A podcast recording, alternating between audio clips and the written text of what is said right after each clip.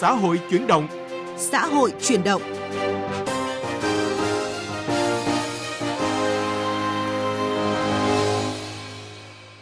Các biên tập viên Thu Hiền và Minh Khánh xin kính chào quý vị và các bạn. Mời quý vị và các bạn nghe chương trình Xã hội chuyển động. Lợi dụng kẽ hở trong chính sách quản lý, không ít doanh nghiệp cá nhân kinh doanh đã cố tình quảng cáo sai sự thật với hồ sơ công bố về sản phẩm trên mạng Internet, vi phạm quy định về quảng cáo. Vậy quảng cáo sai sự thật sẽ bị xử lý như thế nào? Nội dung này được Thạc sĩ luật sư Phạm Thanh Phương, giám đốc công ty luật trách nhiệm hữu hạn Vì chân lý thuộc Đoàn luật sư thành phố Hà Nội trao đổi trong chuyên mục Vấn đề xã hội. Và trong chuyên mục Sắc màu cuộc sống hôm nay, chúng tôi sẽ giới thiệu loạt bài viết Thuốc lá điện tử tấn công trường học. Trước khi đến với nội dung chính của chương trình, mời quý vị và các bạn nghe một số tin tức xã hội đáng chú ý.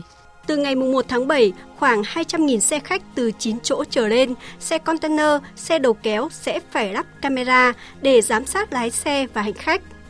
Thông tin này vừa được ông Đỗ Công Thủy, Phó vụ trưởng vận tải, Tổng cục Đường bộ Việt Nam cho biết.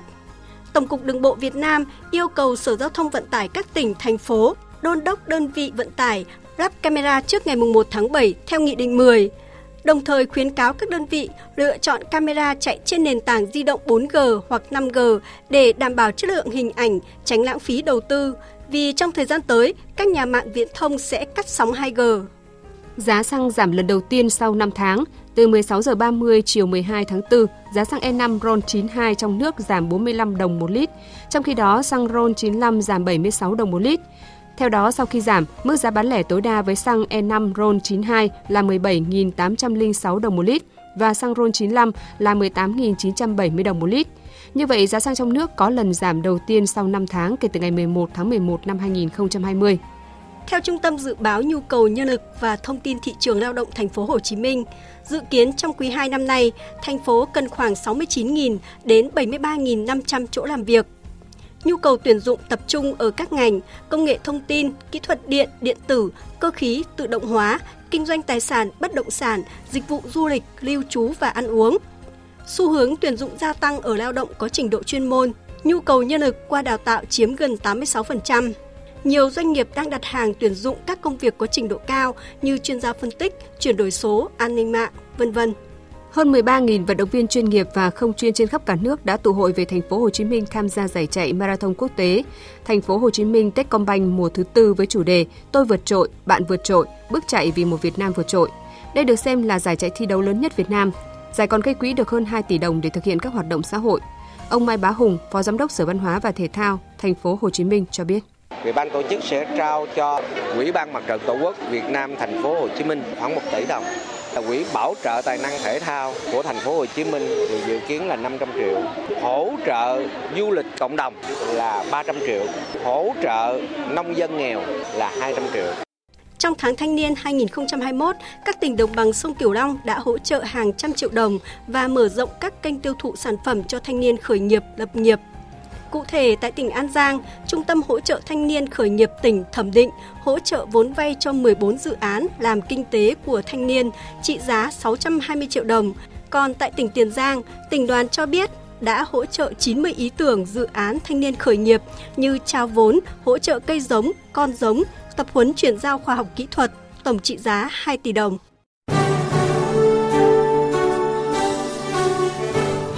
Vấn đề xã hội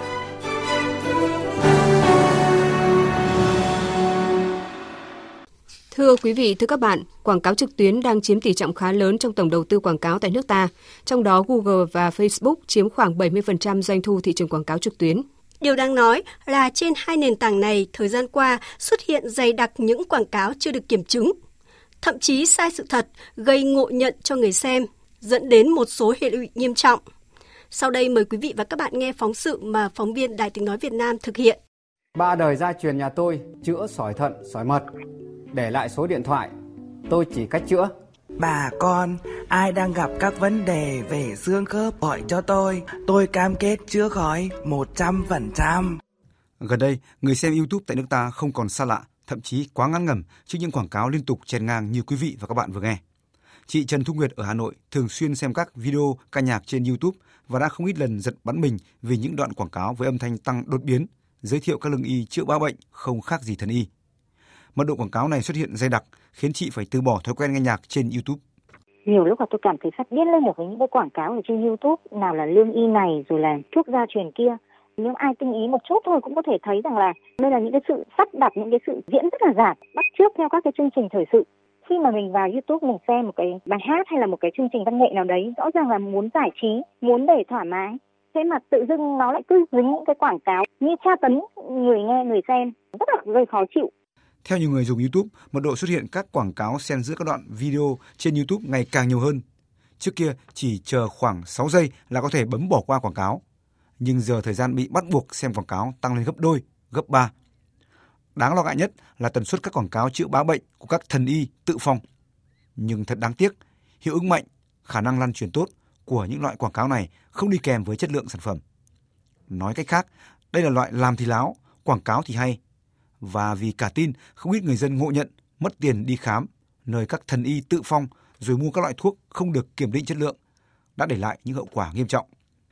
Đêm ngày 30 tháng 3 vừa qua, khoa cấp cứu Bệnh viện Bệnh nhiệt đới Trung ương, cơ sở Đông Anh tiếp nhận một nữ bệnh nhân 73 tuổi ở Hà Nam trong tình trạng suy hô hấp, tổn thương nội tạng.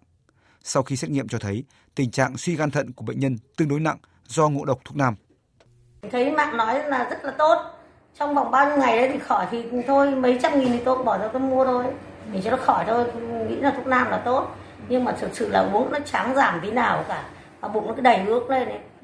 Ngày 1 tháng 4, khoa viêm gan, Bệnh viện Bệnh nhiệt đới Trung ương lại tiếp nhận một nữ bệnh nhân khác 63 tuổi ở Nam Định trong tình trạng mệt mỏi, ăn kém, bụng trướng, phù hai chân. Chồng của bệnh nhân cho biết, cách đây 2 năm, người vợ bị sơ gan do virus viêm gan B, nhưng lúc đó còn nhẹ nên được về nhà điều trị. Nghe người xung quanh mách về một thầy lang có bài thuốc gia truyền ở Hòa Bình, gia đình liền tin theo, mua cho bệnh nhân uống 15 thang một tháng trong suốt một năm liền bỏ thuốc kháng virus để uống thuốc nam đã khiến bệnh nhân bị viêm gan mạn tính và sơ gan cổ trướng giai đoạn cuối. À bây giờ thì thôi rồi, bởi vì tôi biết rằng cái thuốc nam không thể xử lý viêm gan B. Thuốc nam chỉ xử lý được ví dụ cái bệnh bia rượu mà phát sinh ra sơ gan thì anh có thể dùng thuốc này và sau đó anh bỏ rượu bia, anh khỏi hẳn. Nhưng với viêm B thì anh không thể điều trị được. Thưa quý vị, thưa các bạn, qua phóng sự vừa rồi có thể thấy là dù quảng cáo ảo, quảng cáo sai sự thật, thế nhưng hậu quả là nhãn tiền với những nạn nhân nhẹ dạ cả tin. Thời gian qua, cơ quan chức năng đã làm rõ thủ đoạn của một số cơ sở này. Đó là thuê đối tượng đóng giả là người khỏi bệnh nhờ uống thuốc nam nhằm tăng tính thuyết phục khi quảng cáo sai sự thật. Theo ông Nguyễn Thanh Phong, Cục trưởng Cục An toàn Thực phẩm, cùng với thuốc nam của Lang Băm xuất hiện tràn lan trên mạng xã hội, thì tình trạng vi phạm quảng cáo thực phẩm bảo vệ sức khỏe cũng đang diễn ra tinh vi và phức tạp. Thế bây giờ thì chức năng xử lý vi phạm này thì ngoài chức năng của ngành y tế là cơ quan quản lý về cái sản phẩm, về doanh nghiệp thì còn có Bộ Thông tin Truyền thông, Bộ Văn hóa Thể thao Du lịch. Bộ Văn hóa Thể thao Du lịch chính phủ giao cho quản lý chuyên ngành là cơ quan đầu mối về quản lý quảng cáo. Bộ Thông tin Truyền thông quản lý các đơn vị phát hành quảng cáo, thành lập các trang web. Trang web mà có nguồn gốc trong Việt Nam thì còn tương đối dễ. Nhưng trang web mà có mấy chủ đặt nước ngoài là cả một vấn đề. Thưa quý vị, thưa các bạn, câu hỏi đặt ra là vì sao những video quảng cáo với không ít dấu hiệu lừa đảo, vi phạm trắng trợn vẫn ngang nhiên xuất hiện tràn lan trên mạng Internet? Phải chăng việc kiểm tra giám sát còn quá lòng lẻo hay là chế tài xử phạt còn thấp nên chưa đủ sức gian đe, khiến loại hình video này không ngừng nở rộ? Để hiểu rõ hơn về vấn đề này, phóng viên Thu Hiền phỏng vấn thạc sĩ luật sư Phạm Thanh Phương, giám đốc công ty luật trách nhiệm hữu hạn vì chân lý thuộc đoàn luật sư thành phố Hà Nội. Mời quý vị và các bạn cùng nghe. Thưa luật sư, bà có thể cho biết những quy định của pháp luật về hành vi quảng cáo sai sự thật ạ? Quảng cáo trên YouTube hay Facebook hay là các nền tảng mạng xã hội khác thì đều phải chịu sự quy định của luật quảng cáo. Việc quảng cáo sai sự thật không đúng với thực tế thì bị coi là vi phạm mà quy định tại khoản 9 của điều 8 luật quảng cáo năm 2012. À, vâng, khi mà cơ quan chức năng phát hiện đơn vị quảng cáo sai sự thật thì à, đơn vị quảng cáo sai sự thật sẽ bị xử lý như thế nào ạ? Pháp luật hiện hành đưa ra những cái chế tài cụ thể trong việc xử phạt hành chính. À, ví dụ như là tại điểm A, B khoản 5 điều 51 của Nghị định số 158 ngày 12 tháng 11 năm 2013 của Chính phủ có quy định về xử phạt vi phạm hành chính trong lĩnh vực văn hóa thể thao du lịch và quảng cáo có đưa ra mức phạt tiền là từ 50 triệu đồng đến 70 triệu đồng đối với các hành vi quảng cáo sai sự thật này, không đúng quy cách chất lượng công dụng, nhãn hiệu kiểu dáng chủng loại, bao bì xuất xứ chỉ dẫn địa lý, phương thức phục vụ, ờ, vân vân này. Sắp tới đây thì nghị số 38 ngày 29 tháng 3 năm 2021 của chính phủ quy định xử phạt vi phạm hành chính trong lĩnh vực văn hóa và quảng cáo sẽ có hiệu lực vào ngày 1 tháng 6 năm 2021 sẽ nâng mức phạt tiền đối với những hành vi nêu trên. Ví dụ như là phạt tiền từ 60 triệu đồng đến 80 triệu đồng đối với hành vi quảng cáo không đúng hoặc là gây nhầm lẫn khả năng cung cấp sản phẩm hàng hóa dịch vụ của các tổ chức cá nhân kinh doanh sản phẩm hàng hóa dịch vụ đó. À, bên cạnh việc xử phạt hành chính thì các cá nhân tổ chức vi phạm quy định trong việc quảng cáo còn có thể bị xử lý về mặt hình sự. À, Bộ luật hình sự năm 2015 ờ, sửa đổi bổ sung năm 2017 đã quy định trong cái điều 197 về tội quảng cáo gian dối là người nào quảng cáo gian dối về hàng hóa dịch vụ đã bị xử phạt vi phạm hành chính về hành vi này hoặc là đã bị kết án về tội này chưa được xóa án tích mà còn vi phạm thì bị phạt tiền từ 10 triệu đồng đến 100 triệu đồng hoặc là bị phạt cải tạo không giam giữ đến 3 năm à, hoặc là có thể tùy loại sản phẩm quảng cáo như là thực phẩm này hay là thuốc dược phẩm thì tùy vào hành vi hay là tính chất mức độ vi phạm thì người vi phạm còn có thể bị xử lý về tội ờ, vi phạm quy định về vệ sinh an toàn thực phẩm với khung hình phạt nặng là lên tới 20 năm tù.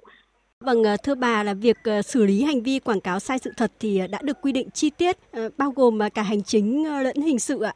Vậy thì theo bà là phải chăng những cái mức xử phạt này không đủ sức gian đe khi mà tình trạng này vẫn xảy ra và có chiều hướng gia tăng thưa bà?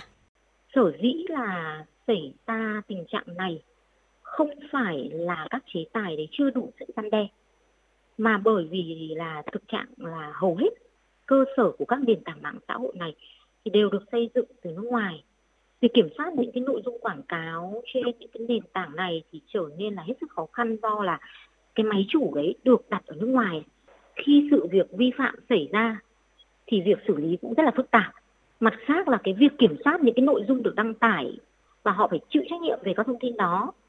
Tuy nhiên là chúng ta vẫn chưa có những cái thỏa thuận cụ thể chưa có những cái cơ chế quy định cái cơ quan tổ chức mà người ta làm chủ cái nền tảng mạng xã hội đó theo bà thì về phía cơ quan chức năng thì cần có những cái giải pháp quản lý quảng cáo trực tuyến trên nền tảng YouTube hay là Facebook như thế nào để hạn chế được tình trạng quảng cáo sai sự thật này thưa bà?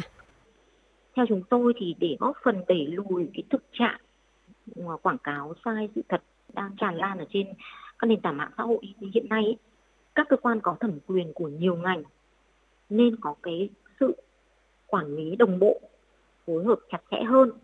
Phải có cái sự hợp tác giữa các cơ quan có liên quan từ các cơ quan quản lý về an ninh mạng này, các cơ quan quản lý về thông tin truyền thông đến cả các cơ quan bảo vệ quyền lợi người tiêu dùng.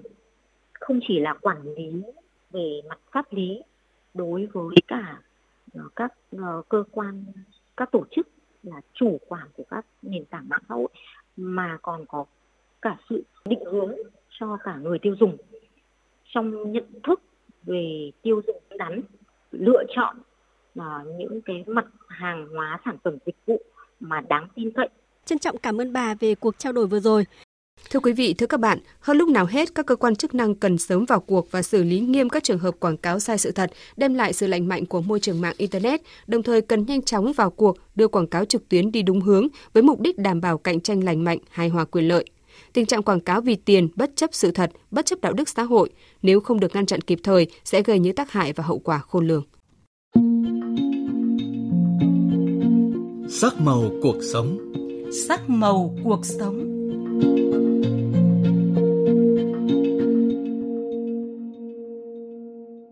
Em biết là thuốc lá điện tử ờ, không có lợi cho sức khỏe nhưng mà các bạn hút rất nhiều ạ.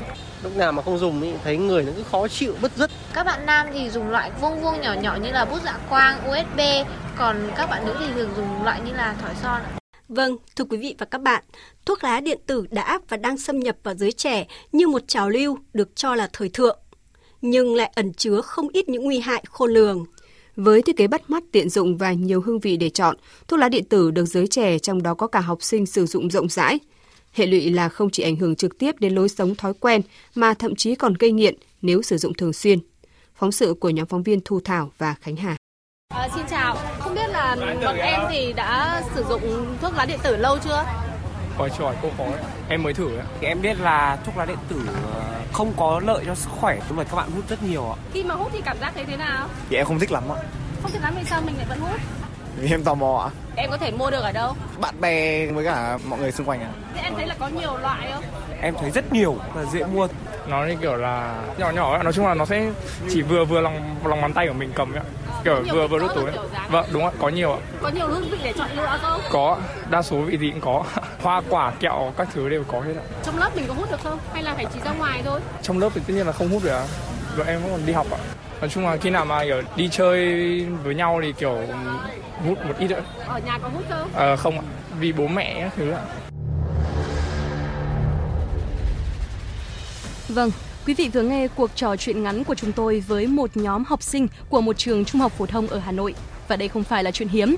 Dạo một vòng quanh các khu phố có trường học, không khó để bắt gặp hình ảnh những cô, cậu học sinh, sinh viên đang vô tư thả khói với đủ mùi hương khác nhau. Trong số đó có không ít các trường hợp vẫn còn mặc bộ quần áo đồng phục trên người. Với lý do không ảnh hưởng đến người xung quanh, tạo mùi thơm miệng, ít gây bệnh và đặc biệt là giúp cai thuốc lá truyền thống hiệu quả.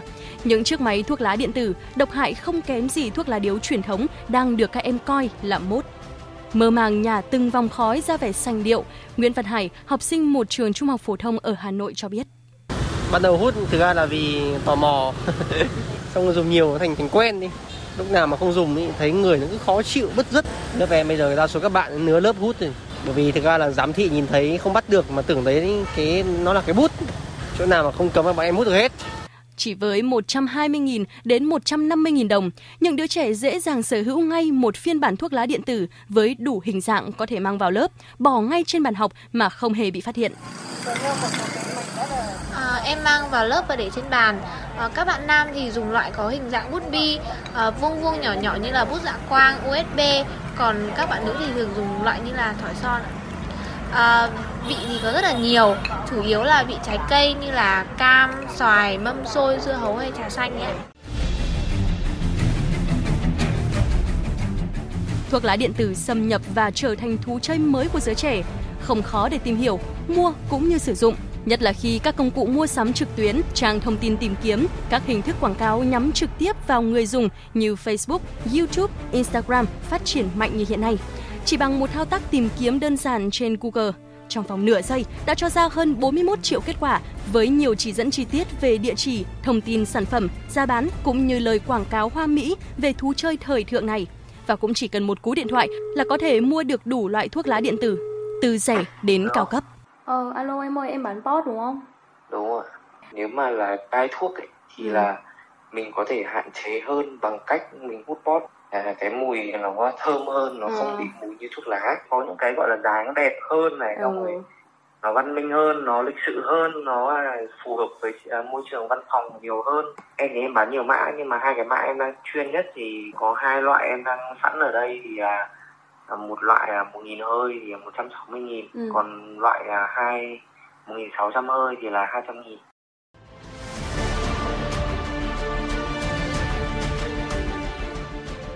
Tác hại của thuốc lá điện tử đã được cảnh báo rất nhiều và hầu hết các sản phẩm này trên thị trường được khảo sát là không rõ nguồn gốc xuất xứ và không được phân phối qua các kênh chính thống.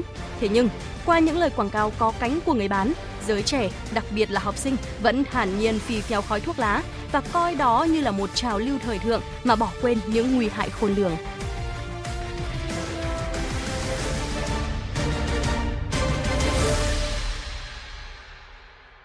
Quý vị và các bạn, theo điều tra sức khỏe học đường của Trường Đại học Y tế Công cộng năm 2019, có đến 2,6% học sinh trong độ tuổi từ 13 đến 17 tại Việt Nam có sử dụng thuốc lá điện tử. Nếu không có biện pháp ngăn chặn hiệu quả kịp thời, tỷ lệ này sẽ còn tiếp tục tăng cao trong thời gian tới, với những hậu quả khó lường. Vậy cần giải pháp cụ thể như thế nào? Mời quý vị và các bạn đón nghe bài 2 có nhan đề Hành động kịp thời trước hiểm họa của thuốc lá điện tử vào chương trình xã hội chuyển động thứ 5 ngày 15 tháng 4. Đến đây thì thời lượng của chương trình xã hội chuyển động cũng đã hết. Cảm ơn quý vị và các bạn đã lắng nghe. Hẹn gặp lại quý vị và các bạn trong các chương trình sau.